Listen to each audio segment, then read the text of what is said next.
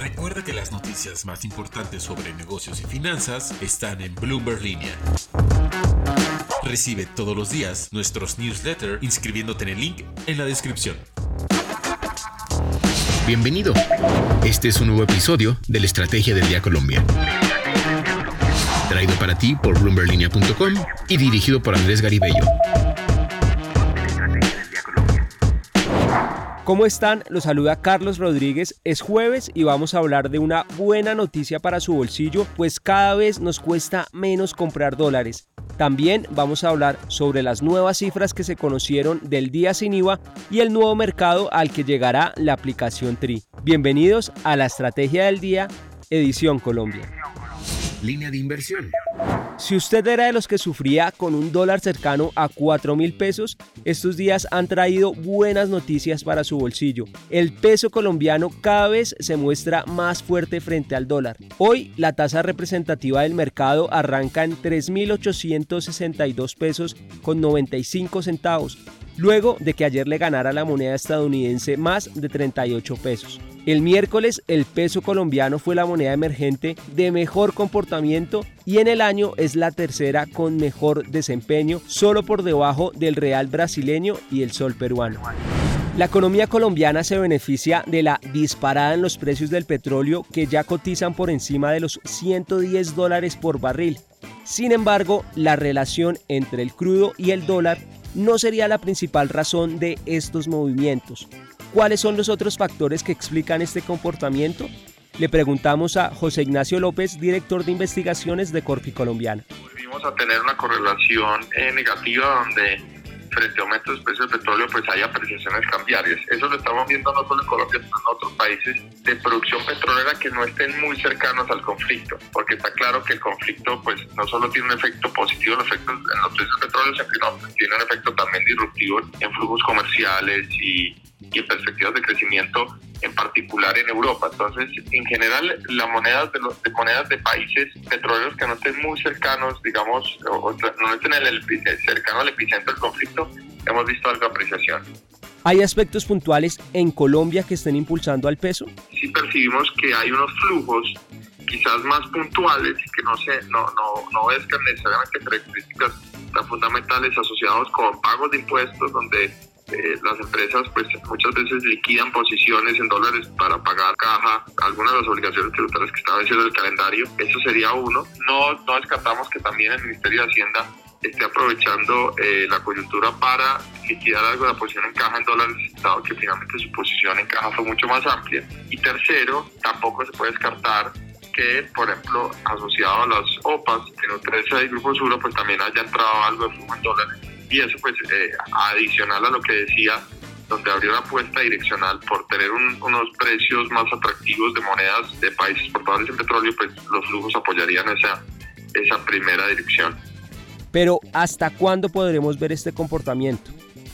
Claro, yo diría que lo de los flujos es algo más coyuntural y es probable que, que en un par de semanas pues ya no surta efecto en el tipo de cambio y ahí estaríamos más en el aspecto fundamental y por tanto yo pensaría que estos niveles quizás van a enfrentar luego algo de, debilidad si se quiere o, van a ser algo débiles frente a sobre todo pues eh, la dinámica de incertidumbre que se va a abrir con el proceso electoral. Vamos a tener el 13 de marzo un hito importante entonces quizás ahí haya una reconfiguración y por eso pues nosotros pensamos que todavía hasta que no se cierre más esa incertidumbre y la incertidumbre por ejemplo de cómo va a ser el ciclo de normalización de política monetaria de Estados Unidos y Colombia, es probable que estos niveles volvamos a retornar a los niveles más hacia los 3.960, buscando quizás los 4.000, dependiendo de eh, cómo los mercados terminen leyendo lo que ocurre el 13 de marzo.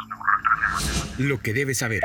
Cuatro datos para comenzar el día. El primero, el presidente Iván Duque se reunirá con el presidente de Estados Unidos Joe Biden el próximo 10 de marzo. El encuentro se hará en la Casa Blanca en medio de los actos que se realizarán para conmemorar los 200 años de las relaciones diplomáticas entre ambos países. Esta será la primera reunión oficial entre ambos mandatarios. El segundo, Domiciliarios de Rappi protestaron ayer en varias ciudades de Colombia en reclamo a la compañía por mejores condiciones. Los domiciliarios, que no son considerados empleados formales, se manifestaron en ciudades como Bogotá, Barranquilla y Santa Marta ante supuestas arbitrariedades de la empresa.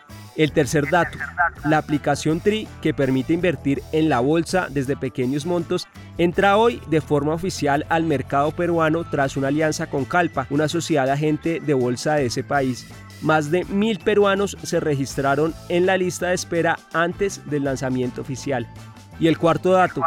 Ayer les contábamos los preparativos que se están realizando para el primer día sin IVA del año. Jaime Alberto Cabal, el presidente del gremio de los comerciantes, calculó cuánto movería la primera jornada que se realizará el 11 de marzo y que nos llegaría a las cifras que se vieron en 2021. Sí, efectivamente, nosotros consideramos y tenemos en cuenta que las ventas del año 2020 fueron en promedio entre 6 billones, 6.5 billones, y las del 2021 alrededor de 9, en algunos casos un poco más. Creemos que vamos a estar en una cifra intermedia cerca a los 8 billones de pesos. Es un pronóstico un poco conservador, pero preferimos pensar de que va a ser un día bueno, pero quizás no alcance los niveles que alcanzaron los días sin IVA del mes de diciembre y noviembre del año pasado. ¿De qué estamos hablando? Estamos hablando del impacto que tendrá la guerra en Ucrania en la economía mundial. El Instituto Nacional de Investigación Económica y Social del Reino Unido sacó las primeras cuentas y calculó que podría reducir el valor de la economía mundial en un billón de dólares y aumentar un 3% la inflación global este año. Los problemas de suministro harán más lento el crecimiento y aumentarán los precios, lo que reducirá el PIB global en alrededor de un punto porcentual para 2023. La guerra también obligará a los gobiernos europeos a incurrir en más deuda para costear la afluencia de inmigrantes y fortalecer sus ejércitos, agregó el instituto. Para no perderse ninguna novedad sobre la crisis entre Ucrania y Rusia, los invito a seguir la mejor información de actualidad, economía y negocios en el sitio bloomberlinia.com y en nuestras redes sociales. Suscríbase a este podcast y regístrese a nuestra newsletter diaria Línea de Llegada para conocer el cierre de los mercados. Nos escuchamos mañana. Esta fue la Estrategia del Día Colombia dirigido por Andrés Garibello, producido por Arturo Luna y Daniel Hernández. Que tengas buen día.